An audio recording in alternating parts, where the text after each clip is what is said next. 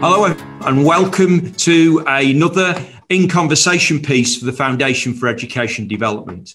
I'm really thrilled today to have as the person in conversation with me, Rebecca Winthrop, who is, of course, the Senior Fellow and Co Director of the Centre for Universal Education at the Brookings Institution in Washington, D.C. Welcome, Rebecca. So, as you know, the Foundation for Education Development has been busy to long term visioning and planning in education in England, but also we're very interested in the international perspective in that arena. So, if I can start off by asking you a, a question to get us into our conversation. So, that first question would be from your experience, and it's vast across the world looking at this area, what are the conditions around the world for long term planning in education, in your opinion? Uh, it is a very good question, Carl, and it's something that I think a lot of countries struggle with. Um, there's probably a whole host of conditions, but a couple that pop top of mind are first and foremost if you're truly interested in a long term vision in education. So, something that stays the course between political appointments of heads of education departments you need to have a couple of things. One, you absolutely, when you come up with a vision, need to have teachers at the table, the teaching profession at the table, school leaders at the table. There is a long tradition in many countries where education becomes overly political for teachers to wait out the change. And in fact, I sympathize with them and any classroom teacher who's ever taught would sympathize with them too. Because sometimes there's vast swings of um, perspectives and visions which means vast sort of reorientations of, of teaching and learning experiences and practices in a classroom from one day to the next. Um, and that is quite difficult to do that every couple of years. Um, so that's no, number one. And I think uh, that the teaching profession and the teaching teacher organizations and networks and unions and um, whoever is uh, there in a country would be very eager to be at the table. Um, I know that dialogue can be quite difficult sometimes between uh, administration and the teaching profession, but I think it's essential to number one, get to a good place uh, where both sides hear each other and there is real, honest listening. So um, I have a whole bunch of other others, but that might be my very first criteria for an okay, so that, that that that that's really interesting, and we do see that across the world. And, and Rebecca, you considered to be one of the the top people in the world for research in this area. So, if for a moment we, we I ask you another question, we look at the demand side in education. Mm. Yeah, where is there a shared public view of purpose of education in your experience? Do you see that across the world? How important is it? Mm. Well, I um, am in the midst of a study uh, at the Center for Universal Education at Brookings looking at parent perspectives of what makes for a good quality education for their child. And one of the things that I have found early, where we will be publishing soon, um, early evidence of is that parents in almost all the countries, we're looking at 10 countries, including the UK, um, have a similar uh, vision of education that they want for their ch- children. And it's mm. It's to be um, for their children, yes, to be prepared for post secondary opportunities in life, but that's actually not the most important. It's also parents really want their schools and the, their children's educational experience to be one that develops self knowledge, that helps them understand them themselves in, in, in their life and the broader ecosystems of opportunities available for them helps them to, to discover a passion gives them agency. So it's a it's a broader picture actually than just exams. And i find it really interesting that it's across almost all the countries we have looked at. Um, and the other part that's quite interesting is that most while parents say this is what i really want out of education they feel that their schools have different priorities. They feel that they're that that's actually what they want is not the number one priority of what their schools want. Um, and they feel that schools want the number one priority is to make sure kids get good marks and good grades and do well on exams. Um, so I think that if you're looking, uh, you know, this is probably a second condition for long-term uh, vision and uh, enabling condition for long-term vision in education. But if you're looking for a, seriously a long-term vision, you need to have a robust public conversation that includes families and parents and employers and the public. And you know, there's everybody and their mother wants something from education. Employers want them, you know, schools to prepare them for the world of work. Um, civic organizations want want them schools to prepare young people to be civically engaged and civically active. Families want them um, to, you know, have a sense of self knowledge and purpose. So, how is a teacher going to accomplish all of this without a coherent vision um, and without real support and alignment around the purpose of school? that I think is fascinating. Some of the work that we've been talking about in the Fed is that public conversation about a, a vision for education. That, as you've said, different organisations, different sectors, different stakeholders have real sort of buy into. Um, and I suppose you talked about perhaps if that was a second condition, perhaps I could suggest uh, perhaps a third condition as well. And that's the, the concept of scaling change in education, because we hmm. all know that education is an ecosystem. Our world is an ecosystem, and you can't just stay still. Things move on, things change, they move in different directions. So, from all the work and research that you've done across the what do you think about scaling change for education? And, and in particular, what strategies for change management in education do you mm. think are best and have you, have you come across? Yeah. Well, I am going to give a shout out to my colleague, Jenny Perlman Robinson, who runs our scaling research team.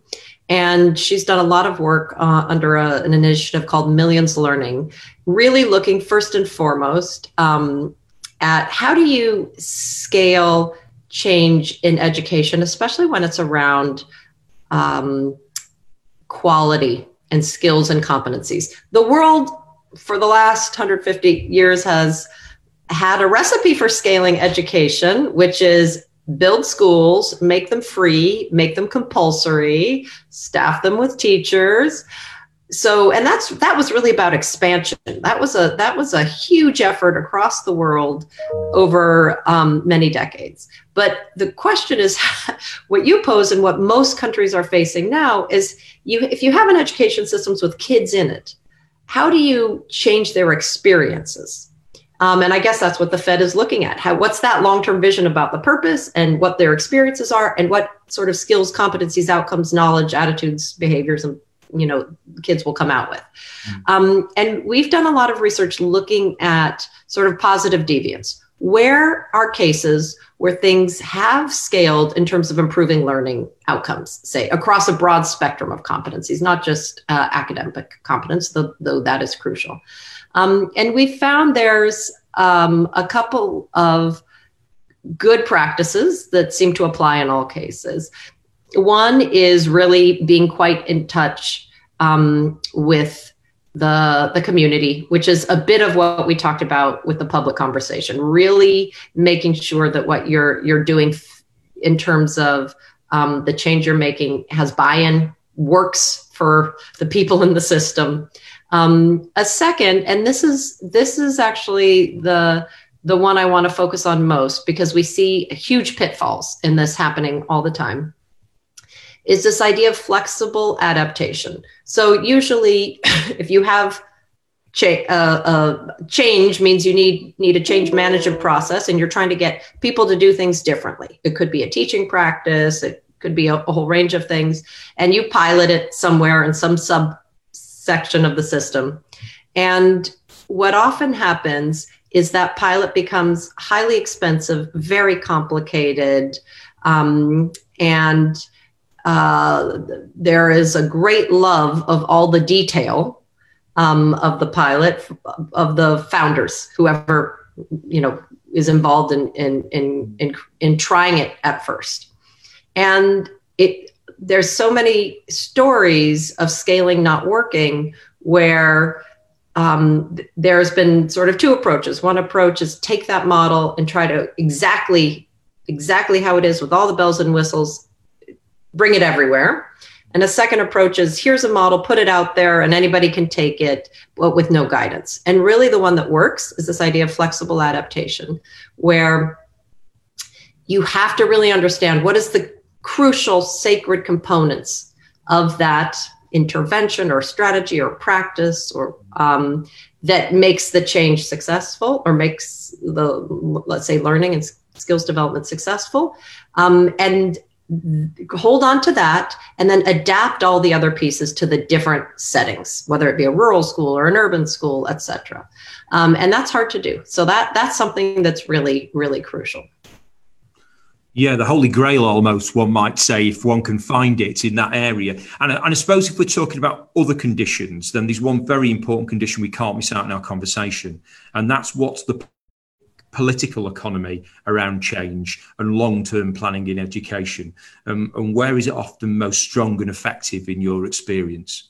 Mm, that's an interesting um, question, but crucial, and one that I think we, as an education sector, um, spend less time on. I think we are, and I, I would put myself in that bucket, guilty of spending more time on the technical solutions rather than getting the political economy right. Mm-hmm. You know, one of the things our, our scaling team has also found there's those sort of pitfalls or good good practices of like flexible adaptation and and there's a range of others um, but it, the other thing they found is around the process of scaling how like the change management process mm-hmm. um, and they basically say look you kind of need three main things to be attended to um, one is you need to correctly source and identify what the change is. Has to have evidence behind it. it that's kind of what i talked about. So mm-hmm. sourcing sourcing change. The second thing you need to do is really support it in as it is being rolled out. And that that you can liken to a change management process in any organization. You need to look at budget lines. You need to look at um, personnel incentives and job requirements. You know there's a whole bunch of things to support it. And the third thing you really need to successfully scale cha- a change in education is to focus on sustaining the change. And that is where people forget often. I would say people, most of us in the global ed community focus on sourcing. And um, I've done a ton of work on leapfrogging innovation, so I focus on sourcing. Um, not that many people focus on supporting and people forget about sustaining. And sustaining is really getting um, political buy in, not just from the senior ministry, but from civil servants all the way down. So they there is a way of doing things that is just the way it is and it's based on rational good conversation and evidence and it doesn't go out the window every time a new government comes in comes into power and then of course the, what we already talked about the public demand will be a really important s- source of sustaining that change if it's aligned if it's aligned to it which is why it's a key condition for for a long-term vision no you make some really good points there about sustaining and aligning within that over time.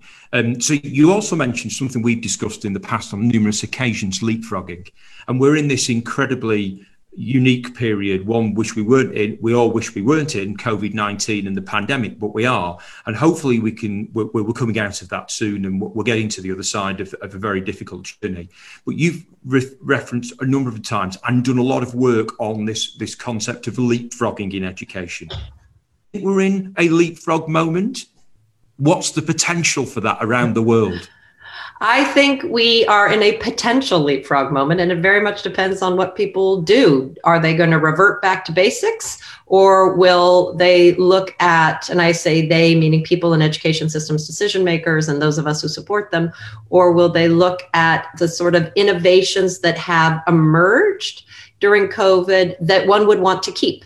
there's plenty we don't want to keep we want kids to go to school we want um, parents to get back to work etc but there's some really interesting things that have come to light. One, around, I think, around parent engagement, many, many new ways of engaging parents, not as in come to our parent teacher meeting at the school periodically every couple of months, but in a much more ongoing, iterative way, which I think is is has the potential to be game changing because we know when parents are deeply engaged in kids learning at home and supporting it, kids do better.